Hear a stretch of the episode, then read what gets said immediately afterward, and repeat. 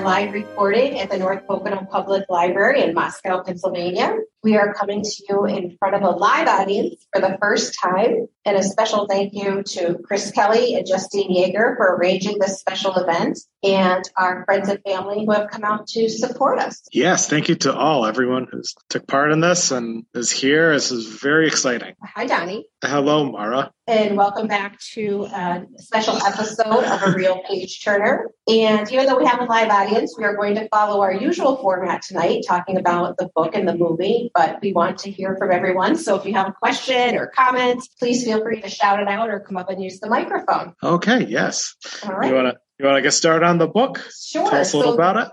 This week, we are talking about Amy Tan's 1989 debut novel, The Joy Luck Club. And we chose this book because, one, um, we want to celebrate Asian American and Pacific Islander Heritage Month, which kicks off in May, as well as our special Mother's Day edition. So, The Joy Luck Club follows the story of four Chinese mothers and their American born daughters. And so it was published in 1989. So, Donnie, tell us a little bit about the um, movie. Yes, the movie came out in 1993. It was uh, directed by Wayne Wayne Wang, and it was written by Amy Tan and Ronald Bass.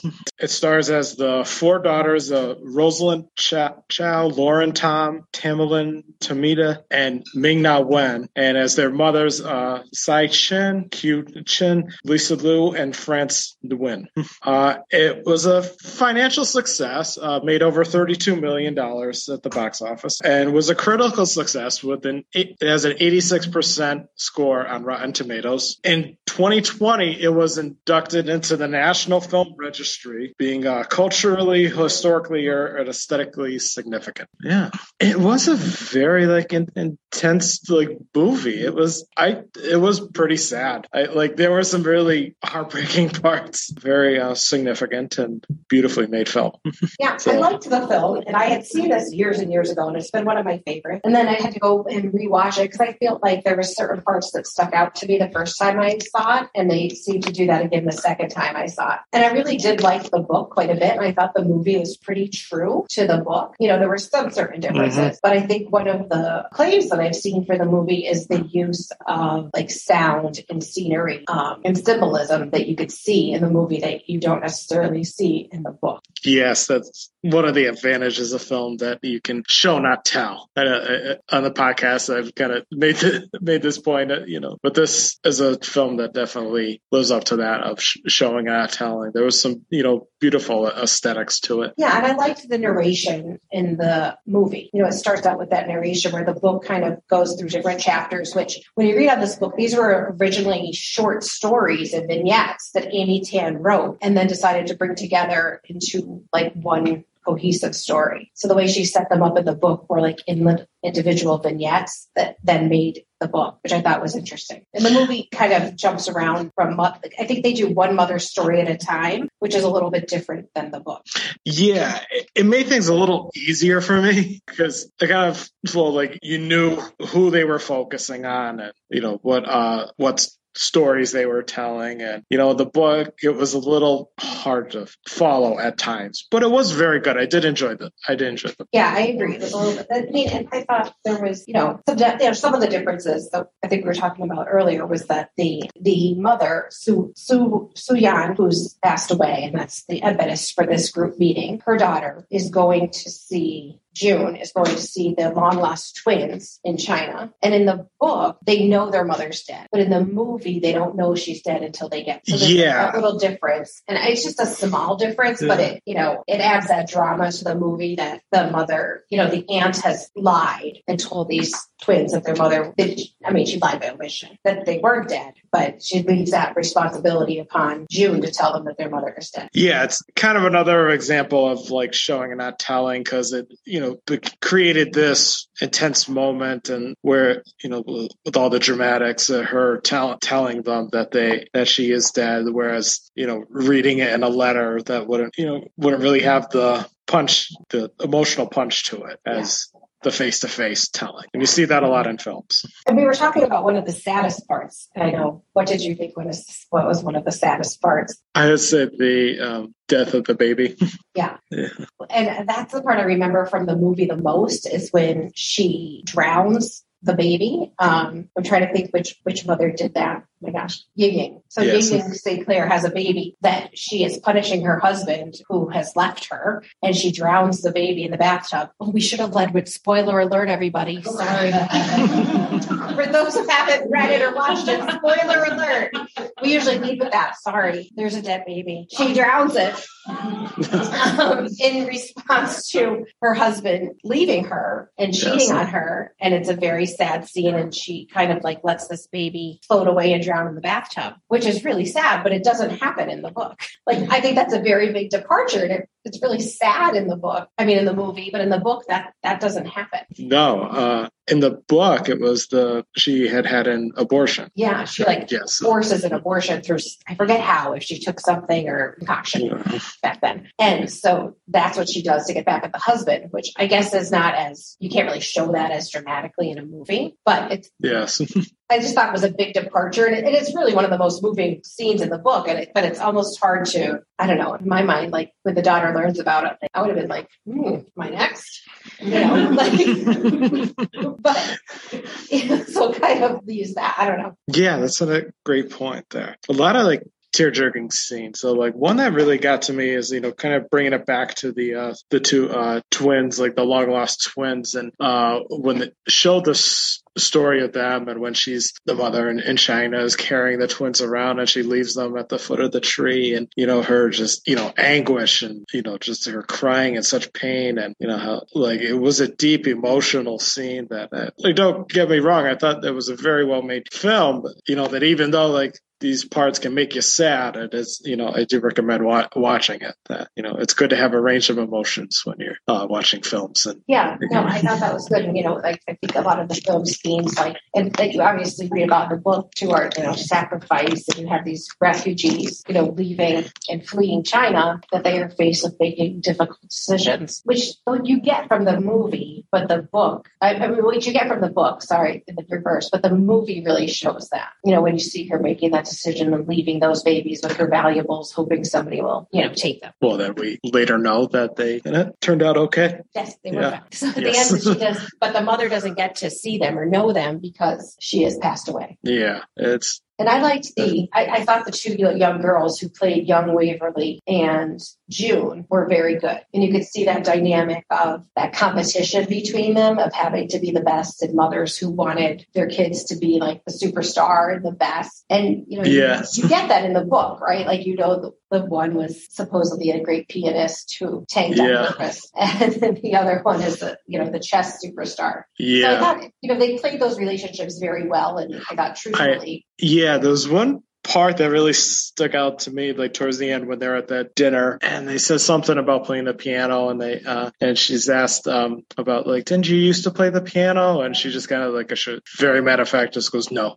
no, she didn't. But, you know, we obviously know she did, but it was probably a painful memory for her, like that it wasn't like kind of the fun of it was sucked out, that she didn't want to have that competition with it, so to speak. And the one ancillary character, kind of a back, like you know, in the in the background, who I really love, and I thought they did a really good job with him in the movie was Mr. Chang, was old Chong, the piano teacher, the the piano teacher. Oh yes, yes. And I liked him. I thought he was I thought he was funny in both of them. Like I thought he was a good casting. Yeah, that's the comedic relief always you know, is good. That even in such an emotional and sad movie, you do have to have some lighter moments to let the audience breathe. And he did a good job with that. And when you talk about that kind of comedic relief, the other part where I thought they did that well in, in the movie was when, um, when, let me think, which, which, which one was it? Um, Lindo, Jong, is matched to Huang Tai Tai, and she goes to meet him, and they're young and they have to get married, and he makes her sleep on a mat in the in their bedroom because they're like 14, and he's a little afraid of her. Um, so and in the in the movie, like in the book, that's like very like sad, but she's relieved. But I thought the com- the comedic relief for that was when he presents her with like the lizard in the movie, because there's not really a lizard in the book. Like he doesn't have this lizard pet that she is that's like scampering around and staring at her. So it's like something super small, but it made it funnier Yeah. in the movie than in the book, where it's kind of like more sad that she's just sleeping on a mat. Yeah, it's kind of weird, but I was kind of like creeped out by that dynamic and just like like the whole how she was kind of forced into it and like especially the the one part like after that that really stuck out to me that like made me feel bad was where the mother-in-law was kind of beating her because she wasn't giving her a grandchild yet. And it's like oh jeez. Like this is like crazy. Like the worst mother-in-law you could find. And she's like, like Yeah. yeah so So maybe we should turn to our audience. Does anyone have any questions or comments? anyone Everyone's shy. anyone You can. We've got a guest coming to the microphone. Um, yeah, I definitely thought it was like a really, it was, a, it was sad. Like, okay, so full disclosure that I hadn't, I haven't finished it completely, but it was, it was, a, it was, there was a lot of sadness in, in the book. And I think it was like really subtle, the storytelling. There were several points where I was just like, did I, did I miss something? And I'd have to kind of go back. I will say there was a lot of jumping back and forth to, so I could keep tr- like straight who was the daughter, who was the mother, who was related to whom, all of that. But, um, I I also thought, you know, talking about um, Asian and Pacific Islander month, like I thought it was really neat that we got a glimpse because it takes place between China and America. We got to see a lot of those cultural differences, and we were exposed to a bunch of Chinese words in the book. Because full disclosure, again, I did not see the movie, but in the book, like being, you know, just having it sprinkled with Chinese words and um, in context, so we knew or straight up being told what that meant, and just kind of this this um, and, and I think that this is universal, like with mothers and daughters, or like the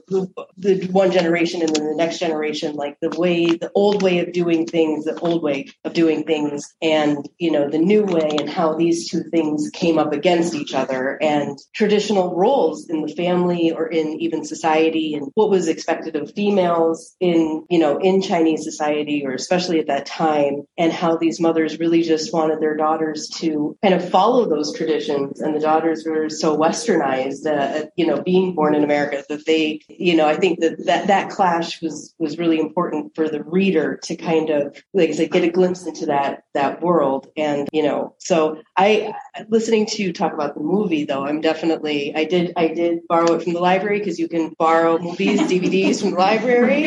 I did borrow my copy from the library. So I, uh, I'm excited to go watch it. I, I'm not excited for the dead baby because I was, you were talking about the dead baby, like, I don't remember a dead baby in the book. Like, I don't remember a bathtub. I don't remember any of that. And I thought, did I miss that part? But, uh, so I'm not excited about that. But I, you know, the, we're talking about with, um, the arranged marriage and I, you know, there was definitely not a lizard in the book. So, uh, you know, I'm, I'm excited for these moments of levity. So you are, you know, I definitely want to go home and watch that, the movie. But yeah, just my, my, my input to this was just being able to have a window into the culture and, um, and how beliefs, values, what they mean, you know, with the stuff that's timeless and the stuff that is rooted in the old and the new. And people can't see what I'm doing finger quotes, the old and the new. Yeah, and I think you know you brought up a good point about the Chinese words in the in the book because they when I was reading some like about Amy Tan saying she was writing this, you could see in when you read in the book she's saying like the best word I could find is this. So it's like some words, no matter what, in Chinese or in another language, don't translate identically into English. That's so and they true. had to like explain that to you in the in the book when she was trying to say like the best thing I come up with, and I can't remember the word exactly, and I would probably butcher it anyway. Um, would say like this was the word that was closest, and I think that's interesting in the book because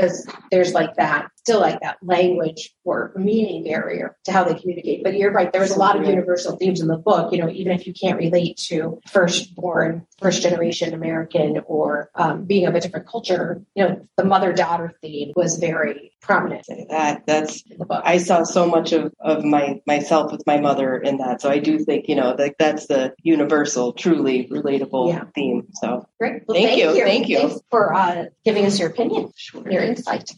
So, um, What else did we want to talk about? Yeah. Um, but one thing was interesting I found when reading about it is that they kind of expected after this movie to come out to kind of create a trend of more like Asian movies with predominantly Asian casts, and it didn't quite work out, unfortunately like that because well actually like another predominantly asian cast in the film didn't come out until 2018 when crazy rich asians came out. So it's very um, in- interesting how that prediction didn't really fulfill there. Yeah what i was reading was amy tan was saying that she had hope when this movie came out that there was going to this was going to open the door for more asian actors and it didn't it did it in some ways but not every, not always where there wasn't a full Asian cast. Like you're right, until Crazy yeah. Asians. And the two people who were, and a lot of the cast was relatively unknown at the time for the Joy Luck Club, except for um, Wen, who was yeah. in ER. Yeah. for all our ER fans. She was in, which is an old one, but she had been in ER. Um, so she was about yeah. relatively well known. And the other person was Lauren Tom. And I don't remember what she was in, but she was Lena St. Clair. But those were two relatively well known Asian actors at the time, but they were, I think, kind of the only ones. And then one of my favorites, Michael Paul Chan, who was Harold, the husband Harold, and he was on the closer in Major Crimes. So if anyone watched Closer in Major Crimes, he's one of the best parts of it. Well, I've never seen them, so well, you're familiar. Gonna have to. Okay. And I know you're too young to see ER, so. I'm not a fan of me- medical shows. if I want to see blood, I watch Friday the Thirteenth. and then we have our another our another fine actor who we talked about was in this one. I think he's in our he's in our next episode too, right? We said, or was he? In- yes, um, uh, Andrew McCarthy, is uh, 80s 80s star. Uh, Yes. Yeah, and he will be in uh, the movie that we are discussing next week. I don't want to spoil it yet. Coincidentally, we're not. Yeah, yeah, we didn't just choose Andrew gonna, McCarthy. No, um, but he, yeah, so he was. He didn't have a big part, but um, you know, a small part of being the of um, the, Rose's yeah husband. the husband yeah Rose's husband Rose's husband like you said Justine it was hard to follow I had them mapped out on my paper here who was who was yeah because it is a little bit hard to follow when you have like a true um, what do they call these casts now? Ensemble. Thank you, my friend Aaron, coming up with the big word. the ensemble cast, because you know you don't see a ton of those all the time. I mean, more recently, no. but it was truly an ensemble cast, in my opinion. Yes. Yeah. Any other major differences, or? Uh, no, I think that about covers it. Does anyone have any other questions? Questions, comments, concerns? no concerns from the from the audience. So you're saying that the book jumps around and you're not it's harder to follow than the movie? Yes. So the question from the audience was does the book jump around and harder to follow than the movie? And I would say yes. Yes. yeah. because each chapter starts with their name, right? Just to keep me honest. Right. I should yeah, bounce back and forth. But yeah. each starts with the name of the person, like um, Su Suyuan and then Auntie Lindo. And it, it kind of lays it out for you in that aspect where it's a little bit harder to follow on who's who than it is in the movie. Because I think the movie you have a face to put with the name. Yeah. And you won't hear me say that often, but that I like the movie just as much as the book.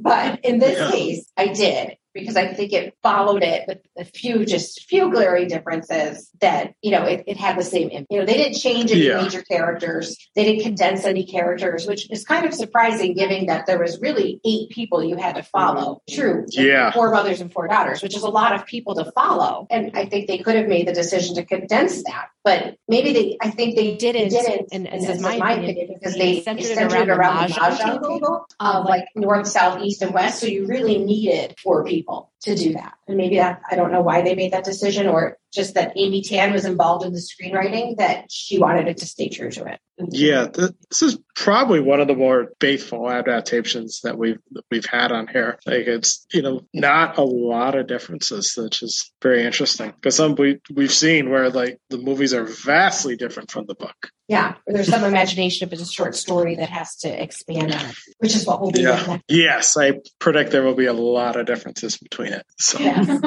so there we go. Y'all have to tune in next week. Yeah, all you Andrew McCarthy fans. So, well, thanks everyone for coming today and um, participating. And thanks again to the library and our friends Justine and Chris at the library and my friend Almeida for hooking us up. And um, thanks to all of our listeners. And as usual, keep reading and keep watching. Thank you.